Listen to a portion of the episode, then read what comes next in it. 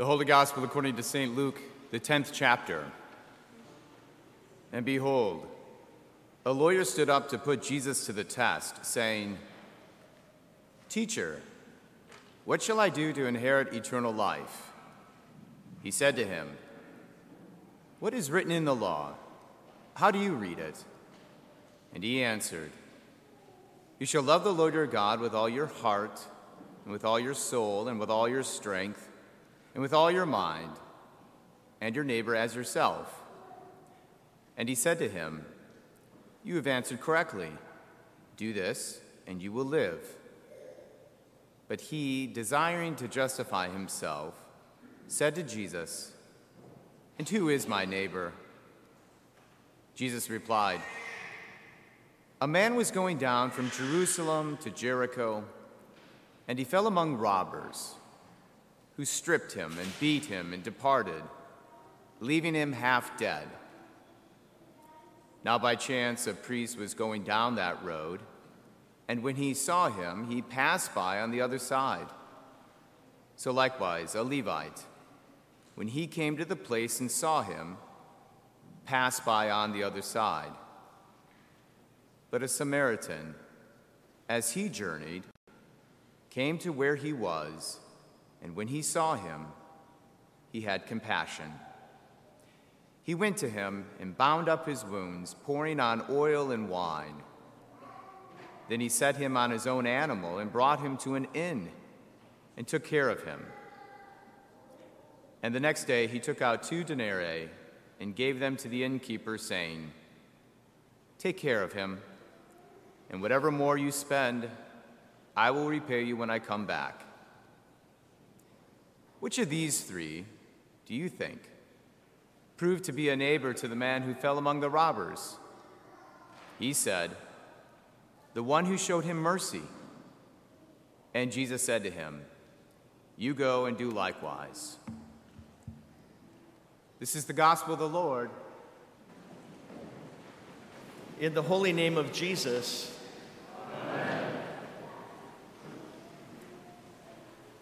the journey of the Christian in this world can be a beautiful thing to behold.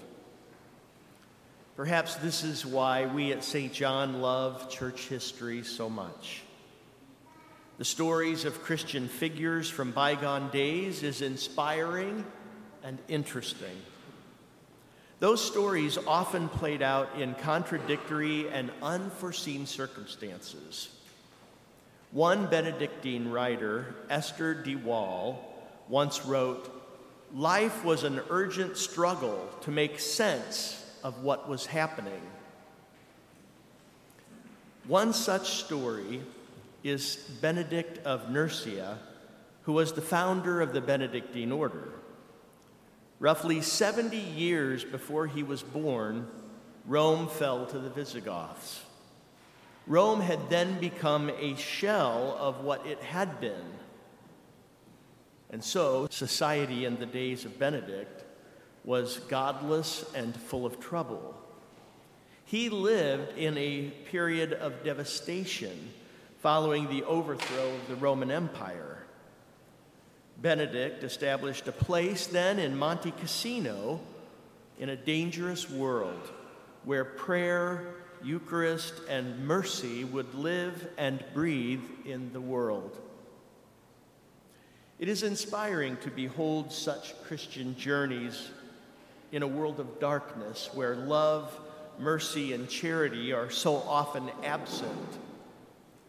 Whether it is Benedict of Nursia, Martin Luther, or the unsuspecting Christian today, we often look on at life as an urgent struggle to make sense of what is happening. The gospel for this morning is about what defines a holy journey.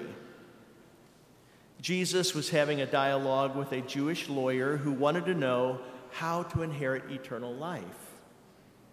It spins then into a question of who is my neighbor? Who should I help? A question about eternal life becomes a question about the life lived. Maybe we could interpret it as a question of juxtaposition. Do we define who our neighbor is before we decide to be compassionate? Or do we let compassion discover our neighbor? The gospel has some particular differences in the Greek language between the coming of the priest, the Levite, and the Samaritan. The priest and the Levite have language in the Greek of passing down or coming down as they went, general language for walking. When the Samaritan appears, it says in Greek that he journeyed. The word comes from the word for road, way, the way of a journey. And this journeying comes from this particular word that suggests that the Samaritan was on a holy journey. It is a mark of distinction between the three. If there was any question, the fact that the Samaritan had compassion was a clear line of demarcation between them. It must have been equally stunning to the Jewish lawyer that it was a Samaritan who helped, someone outside of the Israelite nation. As we know, Samaritans were despised and outside the realm of holiness. But it wasn't one's nationality nor status in this life that would bring holiness. Instead, it was mercy, and not just any mercy the Samaritan in our text this morning cannot simply be presented as a moral example for us to follow, however. To recall Esther de Waal's words once more, life was an urgent struggle to make sense of what was happening. And we are trying to make sense of the gospel. In the parable, we must find Jesus and then we can find ourselves. Who are you in this parable? Often we are convicted by the actions of the priest and the Levite. We know of times when we behave the same way. And this should lead us and the Jewish lawyer to see that we like to define who our neighbor is before applying mercy. Thankfully, though, as we all behold the lowly Samaritan, Jesus doesn't operate in the same way. We are all led to see that we are, in fact, the poor man dying on the side of the road, unable to help ourselves or pull ourselves out of the situation. We cannot heal ourselves.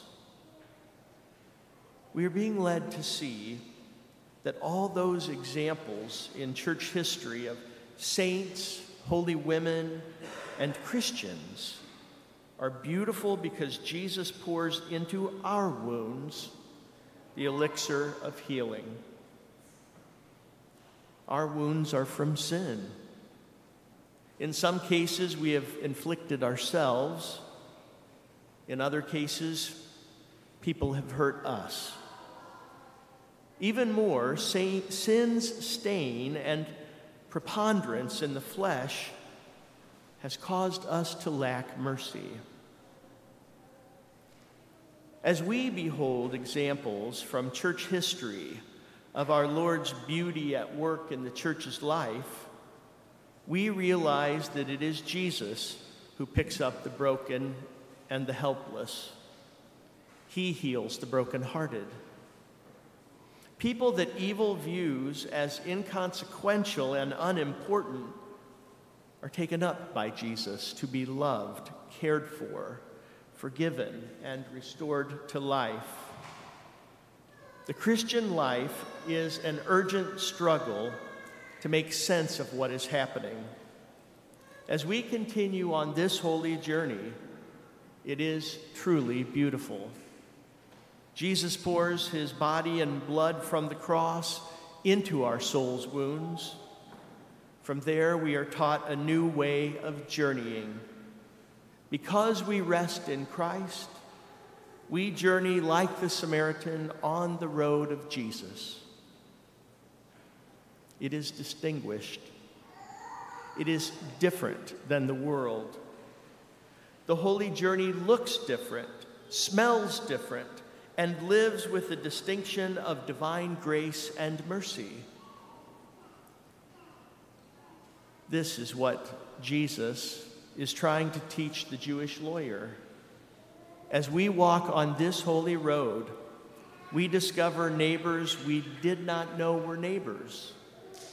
As Jesus brings people into our lives and situations that we did not anticipate, through the blood of Christ and his mercy, we grow wise and different, and we become a part of that beautiful tapestry of the church prophets, apostles, and saints, with Jesus at the front leading, bringing beauty and goodness into a dying world. In the holy name of Jesus, Amen.